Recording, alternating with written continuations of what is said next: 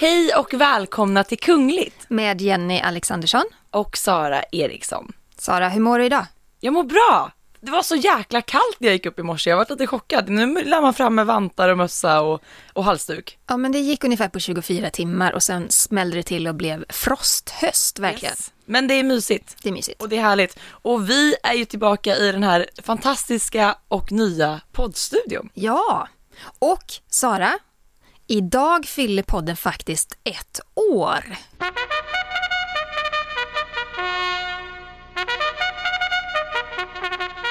Hurra för Ja det! men hurra!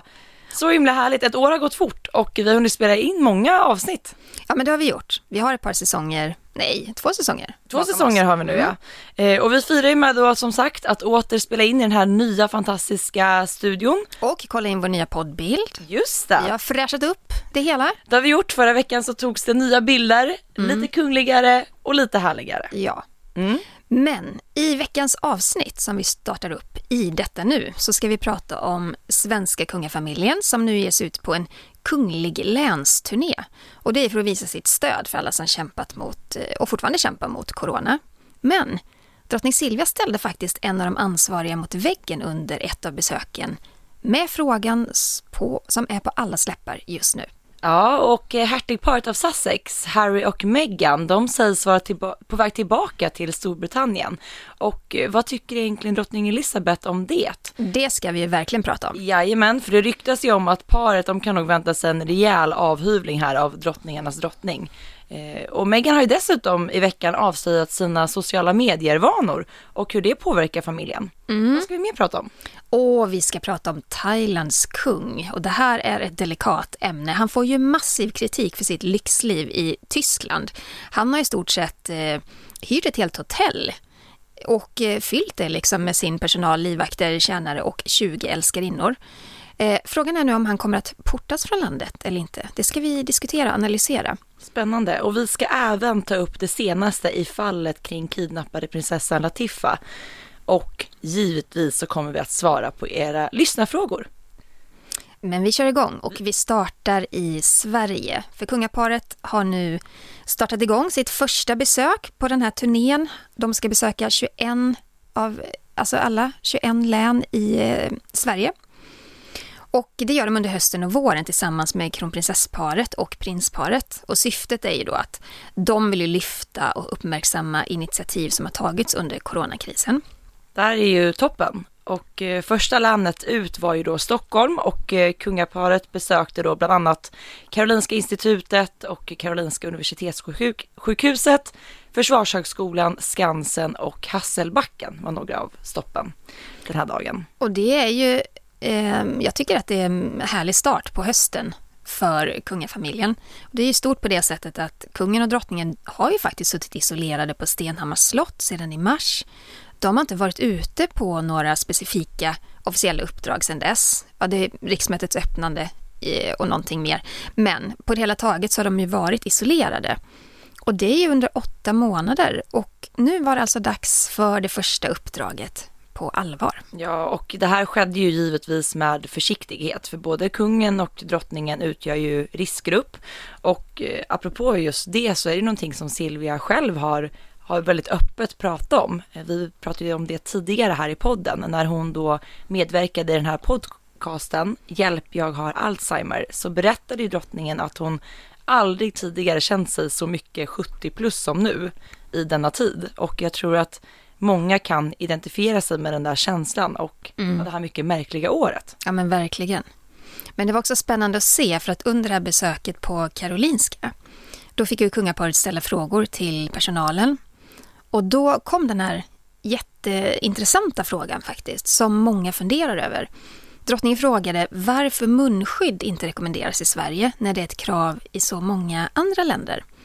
Och hon fick ett eh, inget tydligt svar. Och kungen var ju inte helt nöjd med det här svaret. Nej. Han sa ju bland annat att han tycker att någon borde förklara beslutet så att man faktiskt förstår. Men kungaparet hyllade ju även såklart eh, personalen och sa att de gjort eh, beundransvärda insatser under den här tiden. Eh, så att han var inte bara lite så skeptisk ställd till svaret där, utan mm. lite ris och ros kanske. Ja. Och idag, torsdag, när vi spelar in podden, då besöker kronprinsessparet Västmanlands län. Mm. Så den här resan är ju pågående. Men den här typen av engagemang från kungafamiljens sida är ju väldigt viktig. Eh, kungen är ju vår statschef och han ska visa vad Sverige är och vad Sverige gör. Och kungen med familj står ju faktiskt för en liksom samlad och enad kraft. Eh, och det här är ju någonting som blir ännu viktigare i en period som vi fortfarande befinner oss i, som är väldigt tufft och liksom krävande av hela samhället. Mm. Så att de då har beslutat att besöka alla län är givetvis av stor vikt. Ja, det tycker jag också. Och sen eh, en stor del av deras vanligtvis eh, fullspäckade program så här års går ju inte att genomföra på grund av corona. Och det tycker jag är jättefint att man tar ett sånt här initiativ, att då lyfter man de här krafterna, de här positiva krafterna som man faktiskt har sett över hela landet mm. under corona. Det är bra. Det är bra. Mm. Vi kan inte spela in ett poddavsnitt utan att nämna Harry och Meghan. Och veckans Harry och Meghan. Det är kul ja. att vi nästan får börja kalla det för så, veckans Harry ja. och Meghan. Det stormar fortfarande, det tar aldrig slut. Och jag la märke till en sak som verkligen, jag vet inte, det både fascinerar mig och också gör mig lite så här, ah, vad är det frågan om? Um, det är ju så att det finns två grupperingar och de är centrerade kring Kate och Meghan. Främst kanske i Storbritannien, men, men jag ser liksom tendenserna eh, världen över. Att man, man håller på det ena eller det andra. Och särskilt på sociala medier. Och det är ett regelrätt krig. Eh, Hello Magazine eh, la upp ett inlägg på Kate när hon höll ett tal på National History Museum of, i London. Eh, hon var där för att inviga den här årliga fototävlingen Wildlife Photographer. Och genast så fylls då kommentarsfältet av de här två grupperna. Och det är, så, det är så starka känslor, det är så mycket hat och dess argument är liksom helt uppåt väggarna.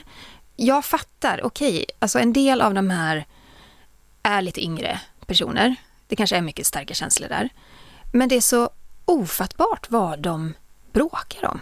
Men det är väl det som alltid är ett grundproblem när det kommer till det här med sociala medier, att det är så lätt att sitta bakom en skärm mm. och bara spy ur sig allt vad man tycker och tänker för stunden. Ja, man behöver inte identifiera sig, man kan ha, det finns trollkonton som är experter på det här. Exakt, så att eh, hatet är väldigt starkt och det är faktiskt hemskt att se hur folk uttrycker sig och vad de skriver. Mm. Och som du säger så är det ju väldigt tydliga grupperingar. Det mm. är team Kate och det är team Meghan. Men när man då ska liksom kolla vad, vad var det faktiskt det här handlade om? Mm. Det här stora bråket, då blir det ännu mer absurt. Absurt och fascinerande. Kate bar en svart smokingjacka. Jättesnygg och hon, ser ju, hon är ju väldigt så här eh, royal Otroligt i, i sin royal. stil. Mm. Och då kommer då Team Meghan. Hennes fans menar att det var ju Meghan som introducerade smoking i kungahuset på kvinnor. Och därför hatar de Kate och menar att hon är en hermedocka som inte har någon egen stil.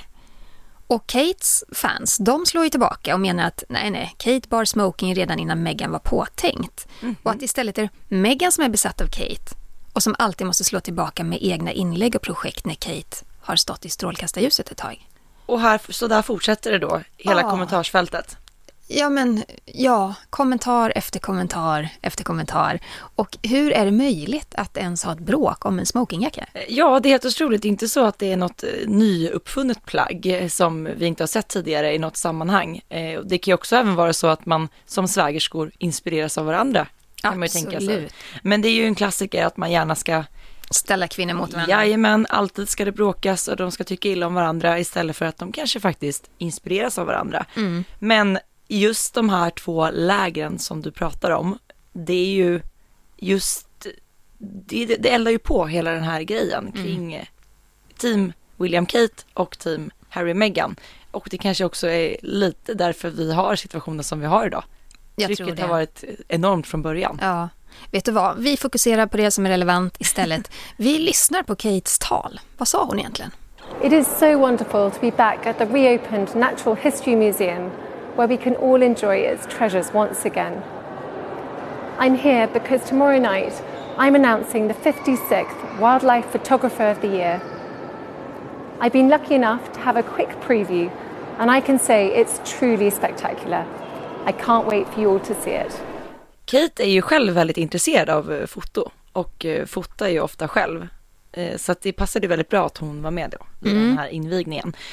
Tänker till exempel när deras barn fyller år och det brittiska hovet publicerar foton av barnen så är det ju faktiskt allt som oftast Kate som har fotograferat. Så är det ju. Hon är duktig på det där. Och Sara, du gästade ju TV4 Nyhetsmorgon i tisdags. Det gjorde jag. Och pratade om just Harry och Megans nya liv. Ja, precis. Jag gjorde ett lite sånt eh, kungligt svep. Jättekul att få gästa TV4 Nyhetsmorgon. Och eh, då kom vi in såklart på Harry och Meghan och eh, då pratade vi om just att paret fortsatt står med ett ben i båda de här världarna. De signar monsterdealar samtidigt som de har kungliga höghetstitlar kvar. Och programledarna Maria och Martin ställde ju då frågan till mig som så många andra också undrar över, så här, varför gör paret det här? Vi måste lyssna. Men varför gör de allt det här? Är det för pengarna eller? vad? Det är det som är så oklart.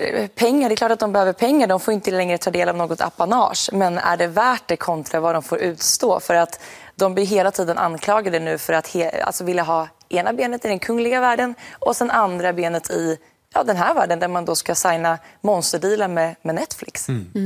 Men eh, det sägs att prins Harry på väg tillbaka mot Storbritannien och kanske kan vänta sig en liten utskällning där av drottningen eh, farmor. Vad tror du om det? Jag tror att drottning Elizabeth är ganska så trött på den här röran att det aldrig kan vara lugnt och stilla kring paret. För i och med att hon har gett dem det här prövoåret och att det hela tiden stormar kring paret så påverkar ju det hela kungahusets anseende såklart. Och jag tycker att Harry och Meghan ganska tydligt har kastat igen dörren till den kungliga världen. Jag har väldigt svårt att se att de kommer komma tillbaka in i den kungliga värmen. Ja, det här är ju jättespännande just det där ryktet om att eh, Harry och Meghan är på väg tillbaka till Storbritannien. Det är, frågan är om det är permanent, det tror jag absolut inte. Eller om det är för en kort tid, är det över julen eller vad handlar det om? Men ryktet går då om att personal vid Windsor, de har blivit tillsagda att förbereda Frogmore Cottage för Harrys återvändo. Och när han kommer tillbaka så måste han ju såklart isolera sig ett par veckor på grund av corona och då måste han ju bo någonstans. Ja, och paret har ju kvar sitt hus eh, som de fick av drottning Elizabeth i samband med bröllopet. Det som har skett där sen sist de var i huset det är ju att de har nu betalat tillbaka de här 28 miljoner kronorna som, som det kostade att renovera huset. För det var ju någonting som skattebetalarna fick stå för. Eh, och det kände man väl kanske inte riktigt var okej, att man skulle få den totalrenoveringen och sen helt plötsligt säga tack och adjö till det Och kungliga livet. Få typ en miljard kronor av Netflix. Exakt. Så att eh, det är fortfarande parets hus, men de har då betalat tillbaka de här pengarna och jag antar att det är där som Harry får sitta isolerad. Ja, men precis. Men det här med att Elisabeth inte är så nöjd med prins Harry, det tror jag vi alla kan eh, inse. Hon är ju 94 år. Hon har genom hela sitt liv satt plikten framför allt. Och eh, det sägs ju att hon är otroligt trött på Harry och Megans jamsanden och eh, kontroversiella uttalanden he- hela tiden. Och att liksom spiken i kistan nu har varit Meghan framför allt, men även Harrys uttalanden om eh, valet, presidentvalet i eh, USA. Ja, alltså som kunglig höghet och som när man fortfarande utgör en del av det kungliga huset så ska man och bör man ju vara politiskt neutral. Ja, nu tror jag i och för sig inte att de är ju inte del, de är inga arbetande kungligheter, ingen del av det kungliga huset så sett. Anses det rimligt att de ska liksom ge sig in i den? Nej, men för jag menar, de är ju fortfarande en del av familjen. Så jag menar, de, och de har kvar sina kungliga höghetstitlar. Okej, de får inte använda det i kommersiella sammanhang, men alla vet vem de är och de var de kopplas kommer ifrån. med det liksom. Ja, Ja. Eh, Så att ja, och precis som du säger att det är också väldigt många, det upprör ju väldigt mycket känslor i Storbritannien just att de har kvar titlar men lever det här livet och hela deras parets agerande påverkar ju såklart det brittiska kungahusets anseende. det gör det ju. Och jag tror att många nu förväntar sig att drottning Elizabeth efter det här så kallade prövoåret ska dra tillbaka allt vad det kungliga innebär för paret. Det är ju min teori också. Mm. Alltså jag tror ju verkligen att det är en omöjlig sits de har satt sig i. De kan inte ha ett ben i varje värld längre. Det Nej. går inte. Och glöm heller inte då att nu när, när Harry då kommer tillbaka till Storbritannien eh, så är det bara några veckor kvar tills The Crown har ny säsongspremiär där vi då är så nära i tiden att det handlar om Harrys mamma och pappa. Och det är ju Netflix. Ja, som är liksom Så- deras nya kompisar som de Ja. nu håller i handen med någon ny monsterdeal. Så jag kan tänka mig att drottning Elizabeth är lite trött Mm. på paret. Kan vi inte gå tillbaka till det med, med näthat som vi pratade om för en stund sedan? För att det existerar ju definitivt när det gäller Harry och Meghan. Och Meghan deltog ju faktiskt i ett digitalt samtal vid ett event som heter Fortunes Most Powerf- Powerful Women Next Generation. Och då berättade ju Meghan att hon har inte själv några konton på sociala medier. Ibland är det ju så att kungligheter har lite mer hemliga Instagramkonton och så, som Madeleine och Chris till exempel. Som vännerna liksom. Mm, får som följa. vännerna får följa. Men hon menar att hon har inte det. Och eh, hon pratar också om det här Instagramkontot Sussex Royals. Det fanns ju på Twitter också. Och det bekräftar hon då, det skötte inte hon utan det var ett team runt henne och Harry eh, i Storbritannien som drev då det här kontot. Frågan är om hon verkligen är helt frånvänd sociala medier eller om hon ändå tar del av det. Jag tycker det är lite svårt att ta in att det skulle vara så att hon inte har någonting med det Det att är göra. klart att hon tar in. Alltså jag har ju fått en känsla av, i och med att hon är så på tå när det gäller vad som skrivs om henne och de är inblandade i rättsprocesser mot förlag och tidningar. Det är klart att hon läser. Alltså det går ju inte, det går inte heller att vara en kvinna i hennes ålder i en sån position som hon är och inte, inte få kunskap och vetskap om vad som skrivs. Alltså det är också en del av ett PR-arbete kring det här paret. Att det är klart att de blir briefade. Om det är så att hon inte sitter själv och läser, fine. Men det är klart att hon får vetskap om vad som Hon vet ju vad som diskuteras. pågår. Oh, ja. Eh, Meghan sa ju då bland annat att hon är väldigt bekymrad över att, jag menar, att det är så många människor som är beroende av sociala medier och även då hur sociala medier missbrukas. Och då antar jag att hon syftar till just näthat eller hur man väldigt lätt kan utnyttja andra människor via sociala kanaler. Ehm, ja, vet inte riktigt vad man ska, det är också då såklart stormats kring den här, det här framträdandet från Megans sida. Mm. För precis som du sa Jenny så är det ju många som inte riktigt kan köpa att hon då skulle stå helt utanför den här världen med tanke på hur, hur, mycket, hur koll hon har på allting Mm. och hur involverad hon är i allting annat. Ja, men verkligen. Ehm, och det här med näthat är ju någonting som vårt prinspar också, Sofia och Carl Philip, de pratar ju mycket om det och har ju också det som fokusämne i sitt eh, arbete med sin stiftelse. Eh, där tycker jag att där är väl en stor skillnad på hur man jobbar för att Carl Philip och Sofia de har ju ett väldigt långsiktigt tänk med sin satsning. Att Meghan deltar i ett digitalt samtal kring sociala medier, jättebra, skitbra.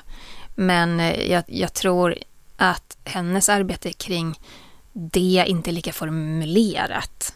Det känns inte som att Harry och Meghan har någon långsiktig plan förutom det här med Netflix. Vad man känner till i alla fall. Nej men verkligen. Och det måste vara ungefär, ja exakt ett år sedan nu faktiskt som Sofia och Carl Philip lanserade den här Nej till näthat. Mm. Som verkligen är någonting som de, de brinner för. Så är det.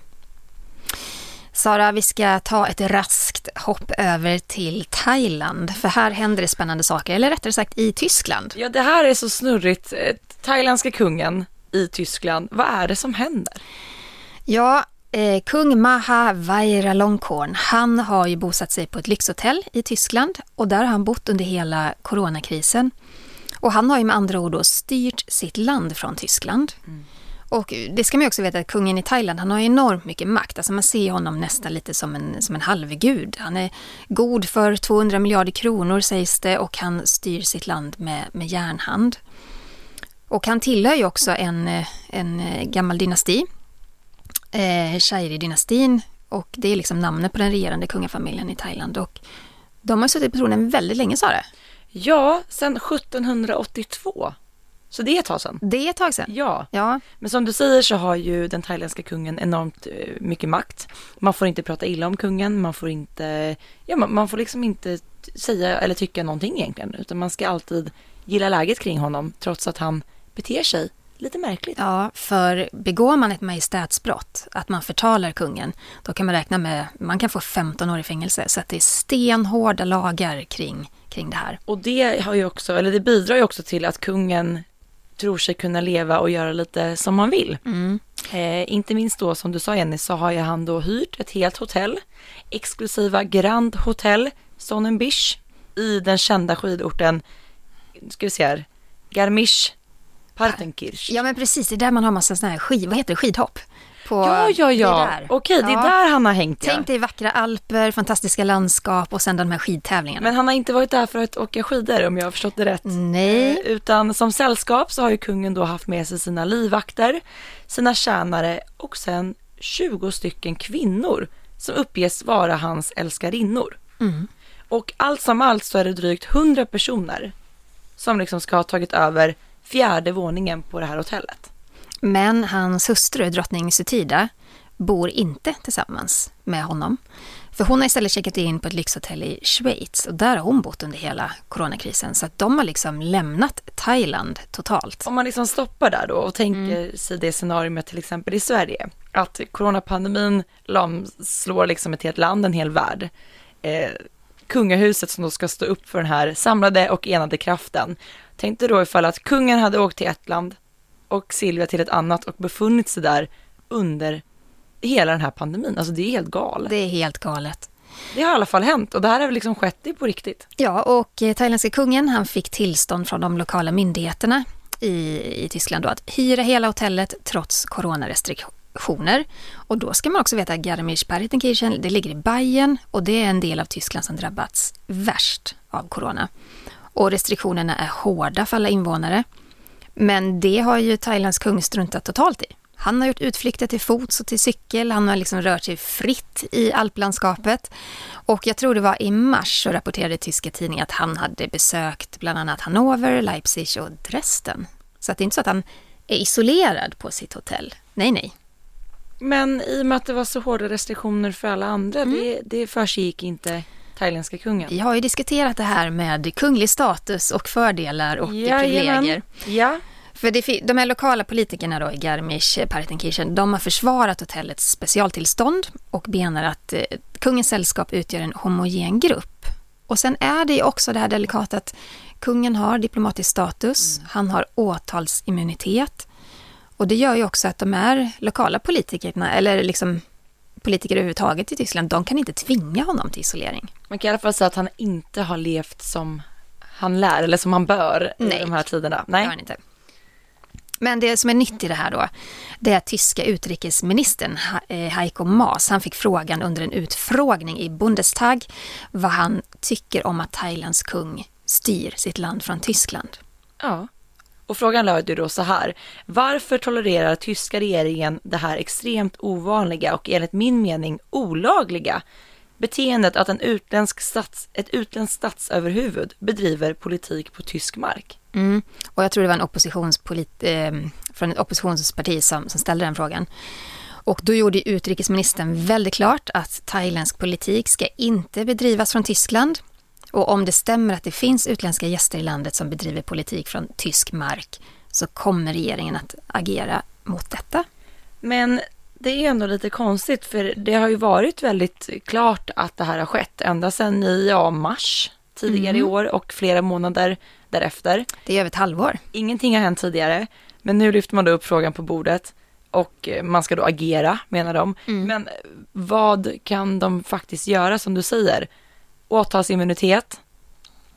Vad, vad, kan, man porta kungen från Tyskland? Kan man kasta tror- ut honom från landet? Det här är en sån otroligt känslig fråga. Framförallt när det gäller diplomater och sådär, då, då ska det ju mycket till för att man ska bli persona non grata och, och tvingas lämna landet. Och här är det ett statsöverhuvud, men det är också otroligt kontroversiellt. För att det är ju inget land som accepterar att det kommer ett statsöverhuvud som inte är under hot eller krig eller på något sätt inte Nej. söker asyl eller på något sätt så, utan bara känner för att bosätta sig någonstans. För att det passade just där och lite då. härligt. Ja. Och sen bedriver då politik från det främmande landets mark. Alltså det, det är klart att det går att sätta ner foten, men frågan är hur Tyskland ska bena ut den här frågan. För man vill ju såklart hålla en god ton. Det finns ju diplomatiska Ja, handel och det finns handelsförbindelser och det finns liksom det ena med andra med, med Thailand och mellan Thailand och Tyskland. Så att det här är ju, oh, den frågan skulle inte jag vilja ha på mitt bord. Jag skulle inte heller vilja ha den på mitt bord och jag tycker det är väldigt spännande att, att följa det här nu Mm. och se vad som faktiskt kommer hända för det känns ju inte som att man kan agera i någon form av strutsmetod här. Nej, inte Utan- nu. För nu ligger det nu, verkligen på högsta, Men man har uppenbarligen gjort Instans. det sedan i mars. mm, det har man gjort. Men inte nu. Nej. I oktober blev det ändring på det.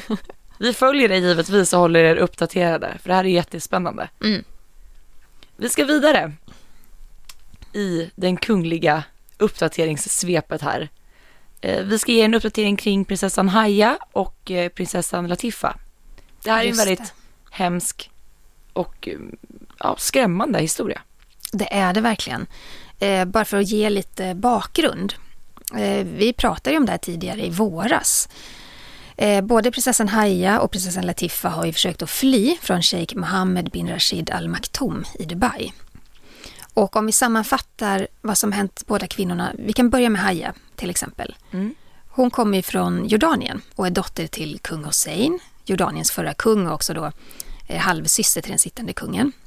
Och Haya, jag tror ganska många ändå känner igen henne för att hon har ju tidigare varit eh, ordförande för internationella ridsportsförbundet. Hon har, varit, hon har deltagit i OS eh, i hästhoppning och hon är ju väldigt högprofilerad inom ridsport. Och så träffar hon då sin man, eh, emiren av Dubai, på en hästtävling i Spanien. De gifte sig i april 2004 och Haya blev då hans sjätte fru.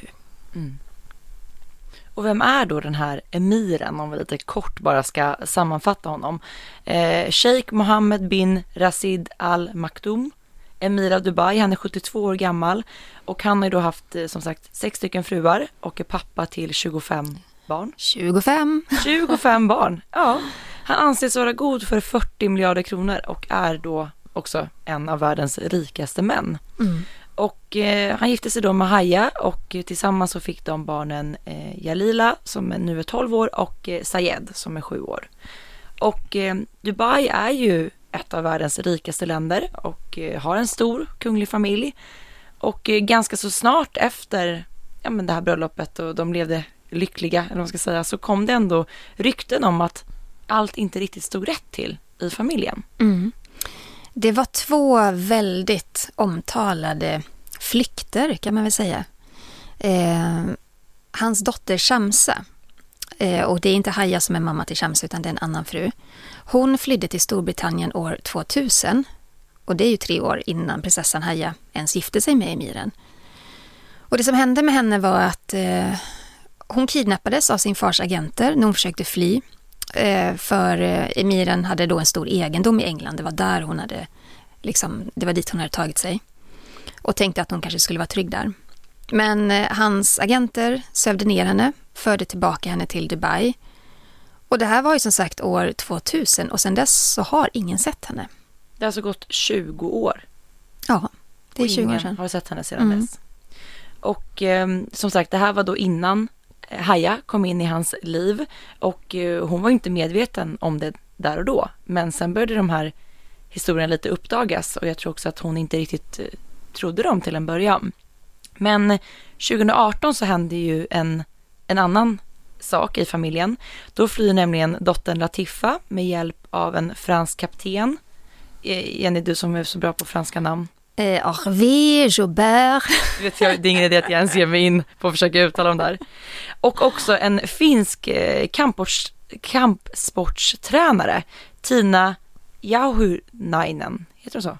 Alltså finska namn har jag, jag har jättesvårt, men Jauhiainen kanske. Ja. De två hjälpte i alla fall prinsessan Latifa att fly. Eh, via en lyxjakt på Arabiska sjön var de på väg mot Goa i Indien. Eh, när då myndigheterna stoppade den här båten och sedan tog, alltså där då tog shejkens agenter över. Och eh, Latifa blev då satt i husarrest i Dubai. Och det här var ju otroligt dramatiskt för att Tina Jauhiainen, hon, har ju, hon blev ju fri. Hon släpptes från Dubai, de tog henne till fånga också. Hon har ju berättat om den här dramatiska flykten och hur våldsamt det var när då emirens män eh, eh, bo, bo, bordade deras båt och, Och tog eh, henne därifrån. och liksom med skarpladdade vapen liksom tvingade att ligga ner på däck och sådär. Och som jag sa innan så trodde ju då Haya som vi från, från början pratade om att hon trodde inte riktigt på makens döttrars berättelser. Men sakta men säkert så fick hon liksom lite av en insikt kring vad som hände i familjen. Och i början av 2019 så inleddes då en, ja, en skrämselkampanj mot prinsessan Haya i Dubai. Eh, och det var väl just för att hon kanske inte skulle prata om det här eller kanske inte själv ens våga försöka någonting liknande.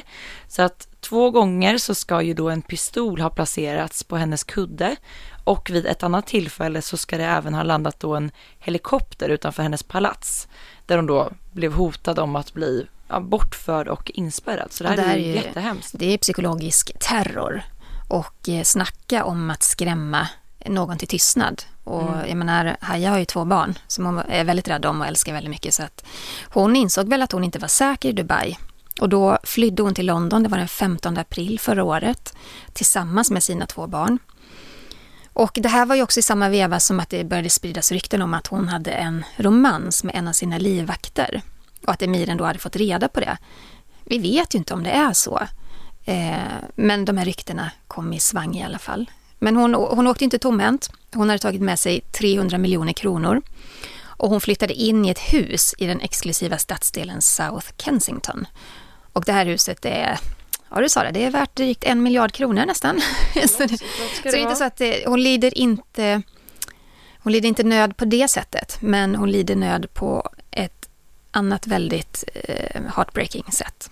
För att när hon väl var i London så kontaktade ju då shejken henne och ska bland annat ha sagt så här att du och dina barn kommer aldrig att vara säkra i England.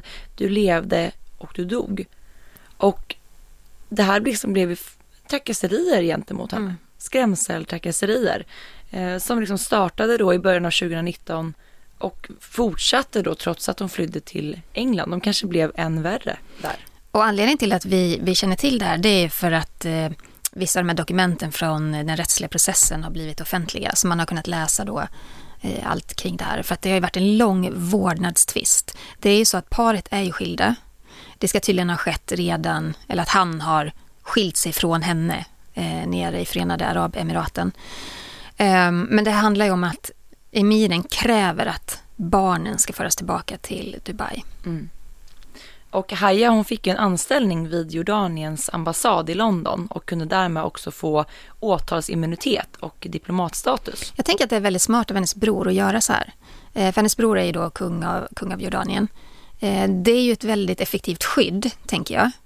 Gentemot Eh, Haya ja, men ja. det är ju tyvärr inte samma skydd för barnen. Inte för barnen. Men det senaste som vi har hört då kring den här rättsprocessen. Eh, vårdnadstvisten pågår, men nu kämpar även prinsessan Haya mot eh, shejken eh, kring värdefulla tävlingshästar. För både shejken och, eh, eller emiren och prinsessan Haya, de är extremt intresserade av hästsport och avel. Och deras hästar är ju till liksom toppklass, verkligen. De är värda miljoner, miljoner. Ja. Och då har man också kunnat spåra det här. Brittiska tidningar har ju liksom gått in i detalj verkligen. De har kunnat se att ägarskapet över hästarna, de har ändrats otroligt många gånger sedan april då Haja flydde. Och en av de finaste hästarna stod Haja som ägare på. Och den hästen var med vid Kungliga Ascot i somras. Men bara några dagar före tävlingarna så ändrades då ägarskapet. Så att det är Miren som äger den istället. Så att det verkar vara en väldigt infekterad strid mellan dem. Dels är hon rädd för honom, de bråkar om barnen, om hästarna. Det är liksom, allting är väldigt, väldigt infekterat. Mm. Jag tänker att i och med att både emiren och eh, prinsessan Haya är goda vänner med drottning Elizabeth och brittiska kungahuset så måste det nog också bli lite så här diplomatisk eh, konflikt där, eller vad tror du? Ja, absolut. Och det kanske också lite svårt för eh, övriga då till exempel medlemmar av det brittiska kungahuset att veta lite hur man ska ställa sig och till vem. Med tanke på att de måste ju agera professionellt och utgå ifrån det de vet så att säga. Eh, ja men man kan tänka mig att det är väldigt svårt att veta hur man ska agera i de här situationerna. För de vill inte heller figurera eller ens riskera att figurera i den här rättsliga smutsiga processen. De vill ju hålla de vill sig inte utanför. bli indragna i det utan Nej. de vill ju behålla sina diplomatiska band med Dubai och liksom kungen där. Så att det Och blir ju jätte, och sen samtidigt såklart i och med att hon nu är diplomat i Storbritannien så att det blir ju Svårt läge. väldigt svårt läge. Mm. vi ska ju då även ge er, för det finns faktiskt senaste nytt också då kring fallet med prinsessan Latifa som vi pratade om, som då försökte fly 2018 men som blev tillbakaförd av eh, pappas agenter. Eh, den här kampsporttränaren, Tina som vi pratade om, som hjälpte henne i försöket att fly, har ju nu då tillsammans med advokater samt Latifas kusin och faktiskt flera inblandade ifrån ridsporten startat någonting som de kallar för Free Latifa-rörelsen.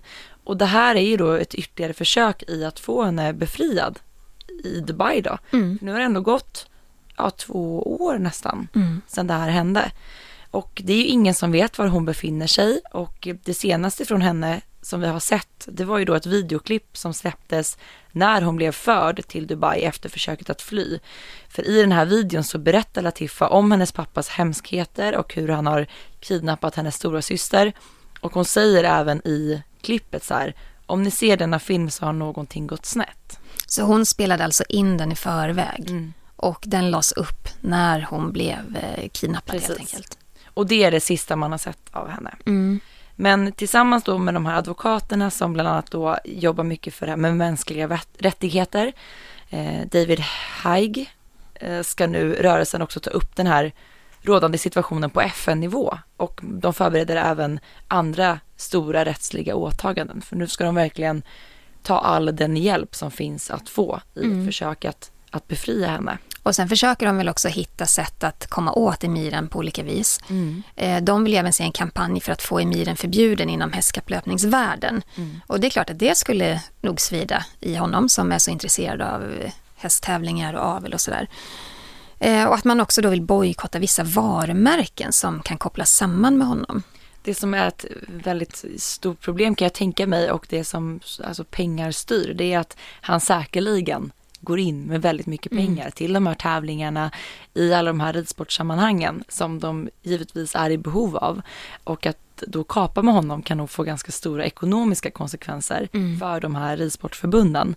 Eh, Men man kan ju hoppas att de ändå vågar gå den liksom hela linan ut, att de kommer att göra det här nu. Jag tänker att det inte kanske blir- är extra svårt att löpa linan ut i coronatider när det ändå så många verksamheter går på knäna. Precis. Nu kanske inte Royal Ascot gör det, men, men de har det säkert tajtare än vad de brukar ha. Ja, inga publiksammanhang och så vidare, allt vad det är. Så att eh, vi får väl se vad som händer där. Men den här kampanjen, det känns ändå som att de nu har gått in med lite starkare krafter och verkligen ska försöka att frita henne. Och sen, eh, det finns en spännande sajt som heter Royal Central. Det finns mycket kungliga nyheter om ni är intresserade. Eh, de ehm, tog kontakt med eh, teamet bakom Free Latifa och ehm, frågade vad de skulle önska säga henne om de kunde skicka meddelande till Latifa. Och då svarade Latifas vän Tina så här. Om jag kunde skicka ett meddelande till Latifa skulle jag säga till henne att även om allt verkar som ett stort misslyckande får hon aldrig ge upp sina drömmar. Jag skulle be henne vara stark och att hon inte har glömts bort och vi fortsätter att kämpa för hennes frihet. Jag skulle också skicka henne min kärlek och en stor kram. Ah, hjärtekrossande. Det här är ju en väldigt eh, hemsk historia och man undrar ju var och hur det kommer att sluta. Ja, men också för att eh, de finansiella musklerna i hela Förenade Arabemiraten och framförallt då hos emiren eh, är enorma. Och vill man gömma och glömma en människa så kan man göra det utan problem. Så att det, är, det är väldigt hemskt och vi kommer givetvis att fortsätta att uppdatera er kring vad som händer i det här fallet. Och eh, som alltid när man spelar in podd så hoppar man mellan ämnen från dystra saker till roliga saker och så vidare. Det är lite så det funkar och vi ska nu gå över till eh, att gå igenom några lyssnarfrågor, eller hur Jenny? Ja, vi har fått många lyssnarfrågor.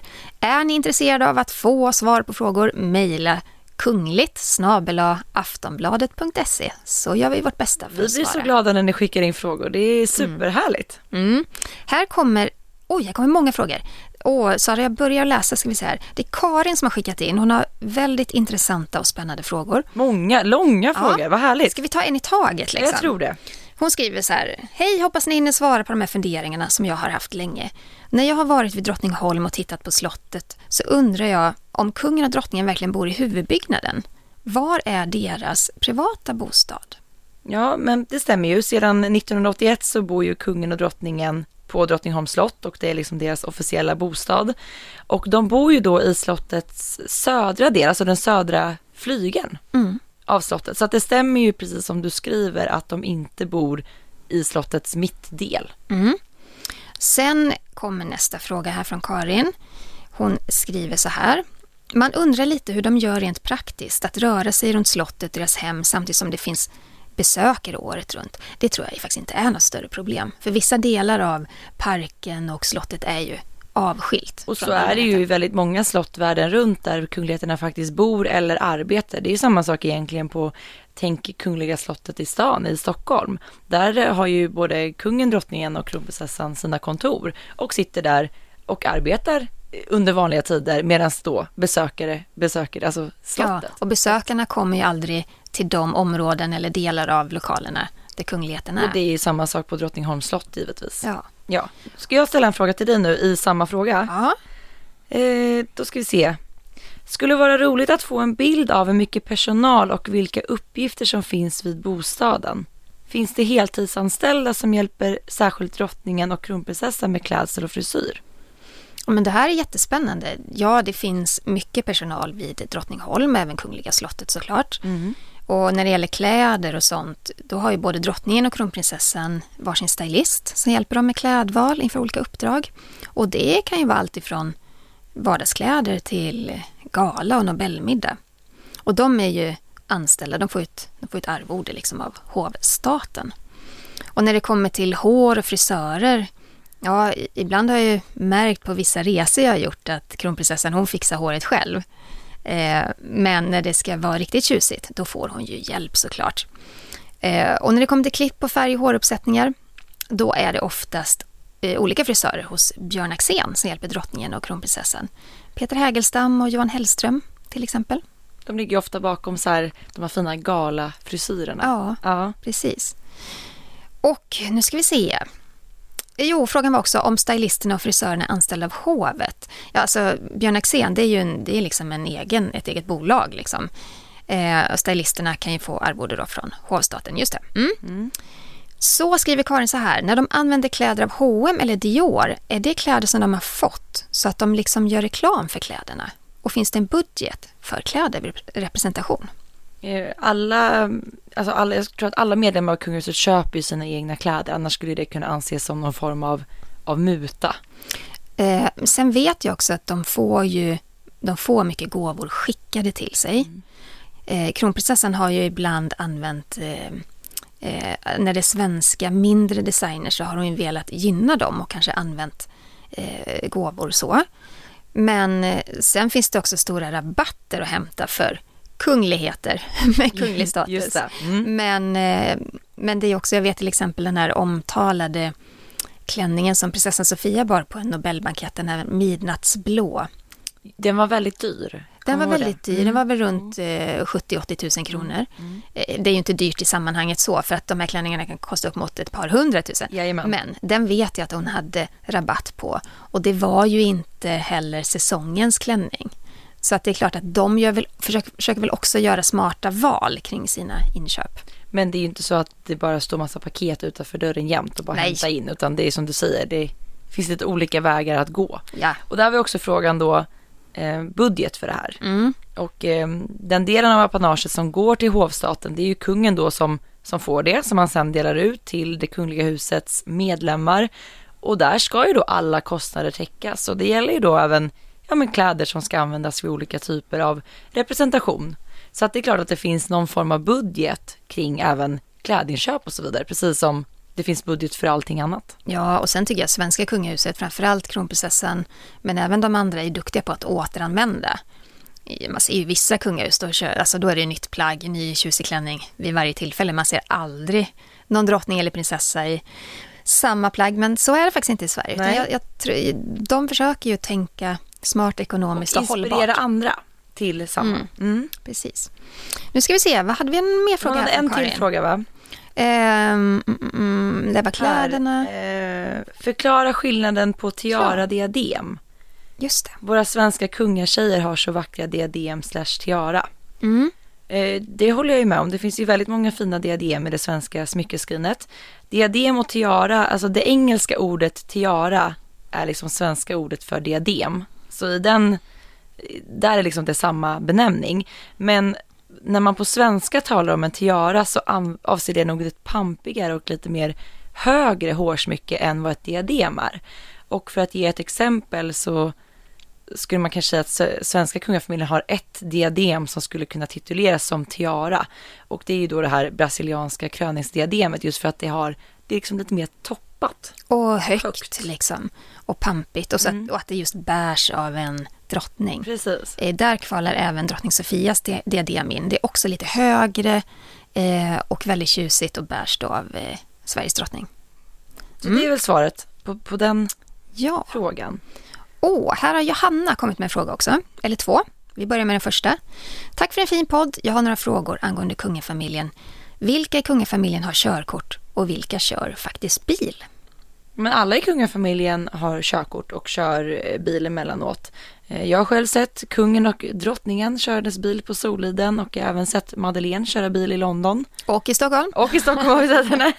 Hon har faktiskt blivit stoppad av polis en gång. Eh, då körde hon i bussfil. Var det där vid Kungsträdgården? Det var vid Kungsträdgården och eh, hennes argument var att hon, det var dagarna innan hennes bröllop. Så hon hade åkt och hämtat någonting tror jag. Det var bråttom. Det var bråttom. Mm. Johanna har även en fråga två här som lyder om kungen avlider före Silvia och Victoria då blir drottning, vilken titel får Silvia då? Är hon fortfarande drottning? Ja, hon blir inte av med sin drottningtitel, för så gör man inte riktigt. Um, hon kan bli enkedrottning, hon är alltså änka då efter, efter kungen. För då betyder det också att kronprinsessan har tagit klivet upp och blivit liksom regerande drottning. Eh, I Storbritannien har man ju kallat drottning Elisabeths mamma, kallade henne i många år för drottningmodern. Det tycker jag är fint. Det är fint. Så vi, vi, får, vi hoppas inte det här händer, men om det händer så ska det bli spännande att se just det här med titlar, hur man hanterar det. Det var de frågorna vi hade idag. Mm. Eh, tack för att ni... Och så, vänta, glöm inte att skicka in fler frågor ska vi säga ja. igen. till kungligt aftonbladet.se. Och glöm heller inte att följa oss på sociala medier. Instagram, Jenny, vad heter du där? På Instagram heter jag kungligt med Jenny. Och du då, Sara? Royalistan.se. Tack snälla för att ni har lyssnat på veckans avsnitt av Kungligt. Njut av helgen, njut av den frostiga hösten. Och ha en fin vecka så hörs vi igen åter nästa fredag. Det gör vi. Hej då! Hej då!